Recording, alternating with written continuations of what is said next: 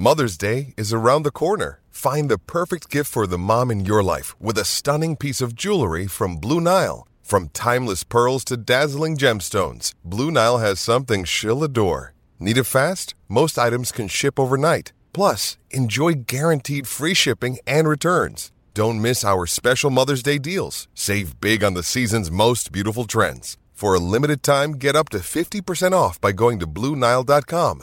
That's BlueNile.com. Want to witness the world's biggest football game? Head to iCanWin.com.au, predict Australia's score with a crystal ball, and it could be you and a friend at the FIFA World Cup Qatar 2022 semi finals, all thanks to McDonald's. Maccas, together and loving it. TNC's apply. Want to witness the world's biggest football game? Head to iCanWin.com.au, predict Australia's score with a crystal ball, and it could be you and a friend at the FIFA World Cup Qatar 2022 semi finals, all thanks to McDonald's. Maccas, together and loving it. TNC's apply. Big opinions, the panel. Well, there certainly will be big talk and big opinions this morning because our panelists are Kimberlee Downs and Rikki Swannell. And uh, let's begin with you, Rikki Swannell. You called a Black Ferns historic loss the other day on the uh, anniversary of their 100th Test match. Uh, goodness me, that must have been a bit tough to call. And what are you expecting this time around?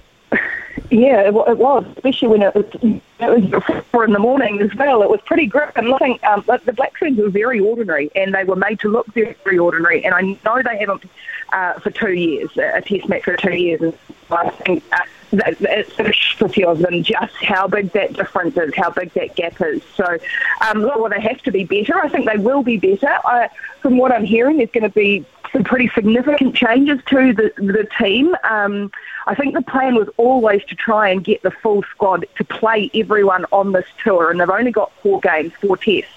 Um, so that, I, I think there is an element of needing to see what they've got you know, what, you know, what sort of cattle they've got, for, for want of a better term, who can hack it at, at this level. And, and, I think a couple of the debutants were probably the ones who, who really did shine out um, last week.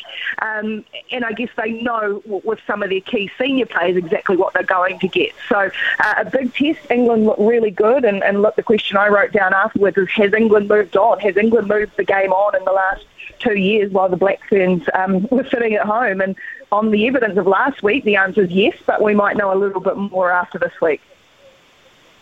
Okay, well, Kimberlee, uh, obviously uh, you uh, were watching that uh, with interest as well. Mm. Um, what, what did you make? I think it was a bit of a shock to the system, to be fair, the margin, wasn't it? Yeah, oh, I mean, definitely the margin was. Yes, I was up uh, watching it and happy to listen to Rikki's dulcet tones if I'm going to be up at 3 a.m. as well. That was appreciated.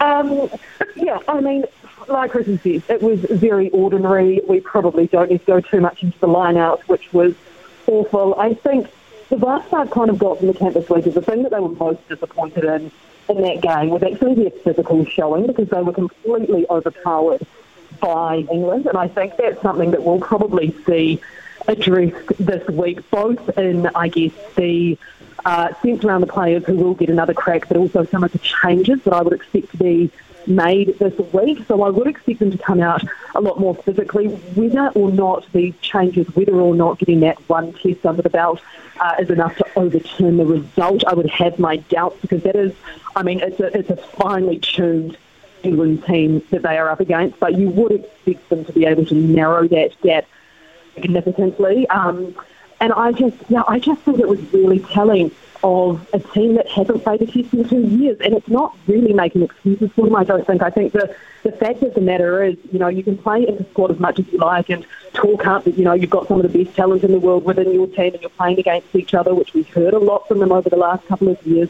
You can play a Black Ferns kind of barbarians match. It's fine, but at the end of the day, it is not the same as test match rugby. It's just not. And so they are having to readjust to that. And I think it probably almost gave them a bit of a fright as to what that next level actually required. And I'm not saying that they'd forgotten it, but at the same time, it had been a long time between drinks. So I would expect now that they've had a bit of a refresh of it and a, a bit of a taste and a mm. pretty, you know, a pretty painful taste of it at that, that they will definitely be better come Monday morning. Uh, Rikki, one of the um, the sad stories of the week has been the Carl Hayman one, of course, with um, mm. uh, with concussion, uh, uh, reflecting now on early onset dementia at just the age of 41, which is absolutely terrible. I just wonder, a lot of focus uh, is on um, men's rugby. What about concussion in, in women's rugby? Yeah, there's some damn big hits there. It's a very physical game these days. Have you heard any stories or, or, or what they do about it in women's rugby? Yeah, I think this is going to be a, another, uh, among many, a really big coming issue, as it is for the men's game, as it is, I think, for the game as a whole, but for, for the women's game because, uh, you know, the female players, they, they take the hits differently, um, physiologically different um, as well. And look, in the past, there hasn't, because there's been an issue between, say, in the Farah Palmer Cup, where you've got wholly amateur players, some who are coming out of school or club, they haven't had the baseline testing even for a start. So um, the other issue issue is going to be sort of uh, around around neck injuries and things like that for, for women's players. And what we're going to see next year is uh, more training, bigger training loads, harder games, and as the game grows and grows, more professional. And so, yeah, this is going to be a, a, massive issue for the women's game as well. And we're probably not going to have the years of historical data, unfortunately, that, that they will have for the men. So, um, yeah, I mean, it, it's such a it's such a tough one, isn't it? You know, we all love the game, um, but it is a real reckoning that so many of us who watch it and love it and, and comment on it uh, are going to have to deal with over the over time because what we're seeing from from at the moment these men, but I think what will be from these women eventually too is some some awful awful stuff that is affecting countless lives. Yeah. Uh, Rikki Swannell with us uh, this morning, along with Kimberlee Downs. Take a short news break. When we come back, a couple more rugby issues, more pleasant ones to talk about, uh, and uh, and some other matters too around the, the world of sport this week. Talk big opinions, the panel. Rikki Swannell and Kimberlee Downs with us this morning. Uh, Kimberlee, the All Blacks play uh, Italy this weekend. Yes, they do. Believe it or not, they play Italy this weekend.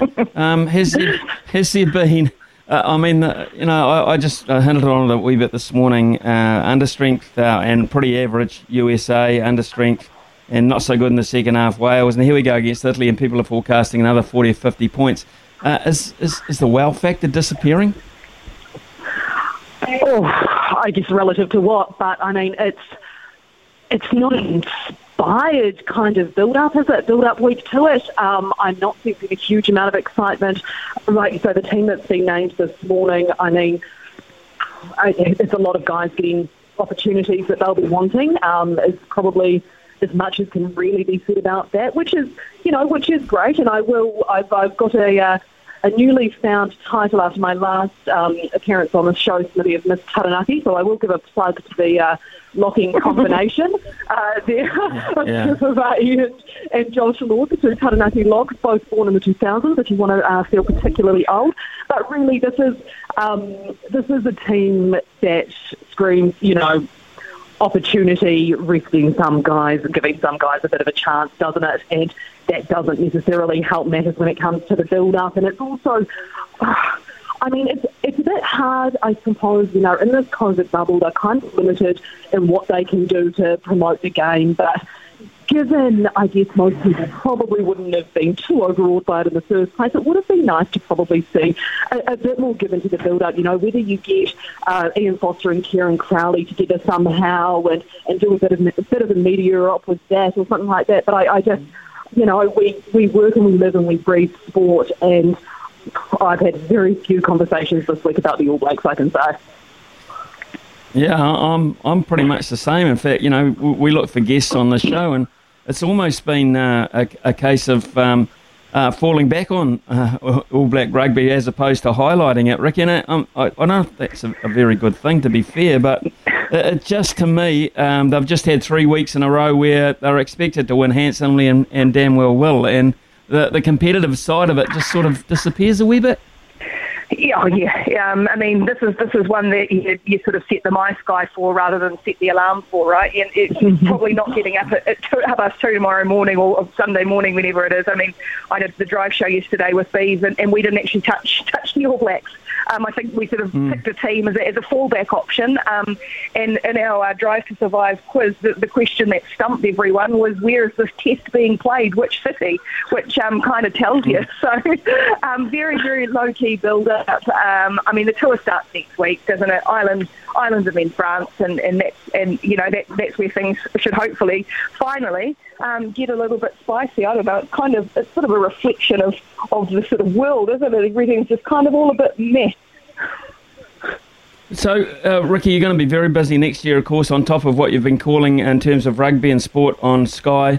Uh, Super Rugby Aupiki really is gathering momentum now with the naming of the squads, and some pretty powerful squads they are as well.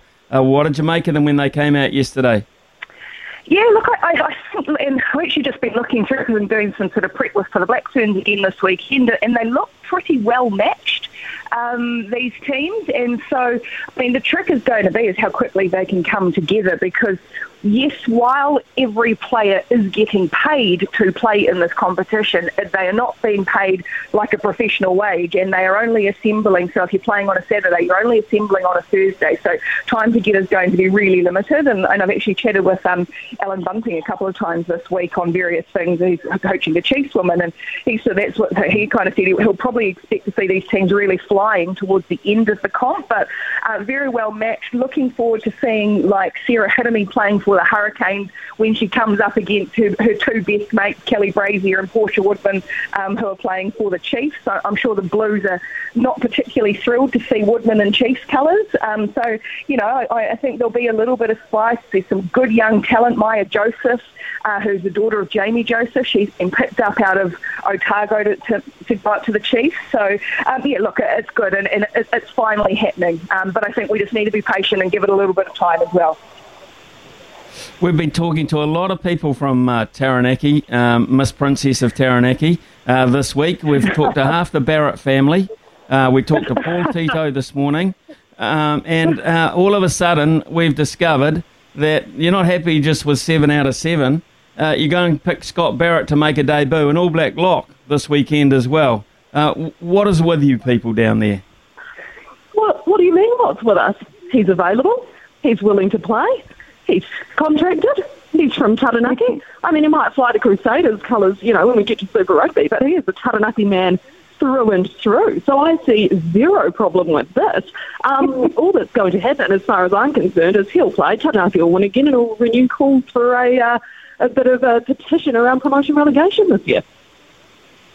Oh, I can't wait for Paige Hareb to get back surfing again because it'll take take something away from you. She's probably a bit more high profile as a Taranaki female than you are. Uh, uh, yes, I would certainly say so. but uh, and you got, for you, you, know, she's uh, battling, uh, battling for the crown with Toni Street, though. The two, the two queens of Taranaki, those two. Mm. It's, it's, it's, um, I, I, hope, I hope you mean Paige and Streety there. No, no, we were setting up uh, last night. We are setting up Kirsty Stanway to, to, to uh, for a charity boxing fight against Laura McGoldrick, and I'm now putting Kay down against T Street on the uh, on the on the card as well.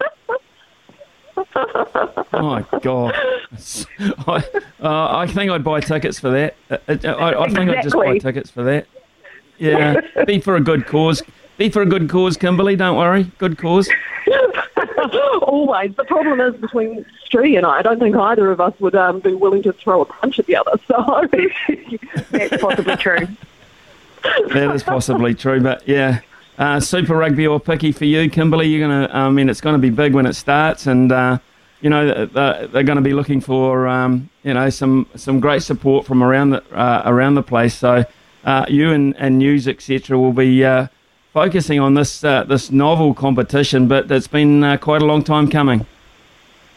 Yeah, absolutely. Can't wait. It's it's so nice. Like I mean, like Rikki kind of alluded to there. You know, it's not perfect, but you've got to start somewhere, and I can't wait to see it. I personally think this um, Chiefs side looks pretty darn don't know if he's maybe showing a bit of bias, but um, but no, I, I think they're looking pretty stacked. So I'm looking forward to seeing them play, and I actually do think, and and particularly in light of what we've seen with the Black Ferns in England, I actually am now uh, of the kind of train of thought that this competition is actually going to be incredibly important uh, in the build-up to the World Cup, even more so um, than I thought prior to the last test that we saw. So I can't wait to see it, can't wait to get into it, can't wait to be telling some of these women's stories.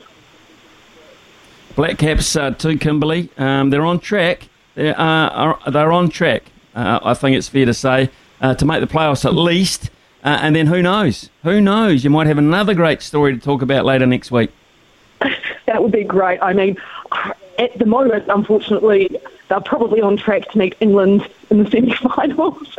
Which, I mean, how many times can it happen? And it's quite, quite. I mean, not that I don't believe they can do it, because I absolutely think they can. All I know uh, is that as a uh, viewer, as an avid viewer, I will probably be kind of nails and mouth edge of seat for the entire time. So that'll be fun. But no, um, they're going all right. I mean, I just Martin Guptill probably got them out of a spot of bother there against Scotland. What a remarkable showing from him uh, the other night. I mean, really, I've, I've really seen uh, across many sports an athlete look that utterly exhausted as they go about their work. Um, so that was pretty remarkable to see. It'll be interesting to see how they go up against Namibia tonight, and then I think the um, real one that'll kind of get everyone maybe just a little bit nervous um, will be their final call match against Afghanistan, which, I mean, we just, they're a good side. They're a good T20 side, and I'm just a little bit nervous about them.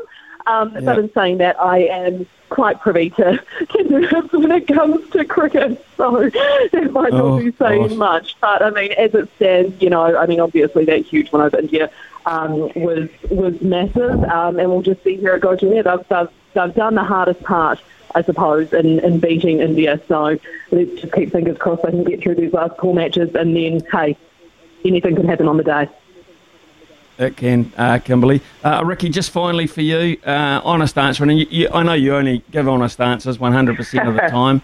What is this weekend? What is your highlight going to be? Is it going to be uh, commentating uh, the Black Ferns in their comeback win, or perhaps the non-championship match at McLean Park tomorrow night with Mister Tinana and myself in tow.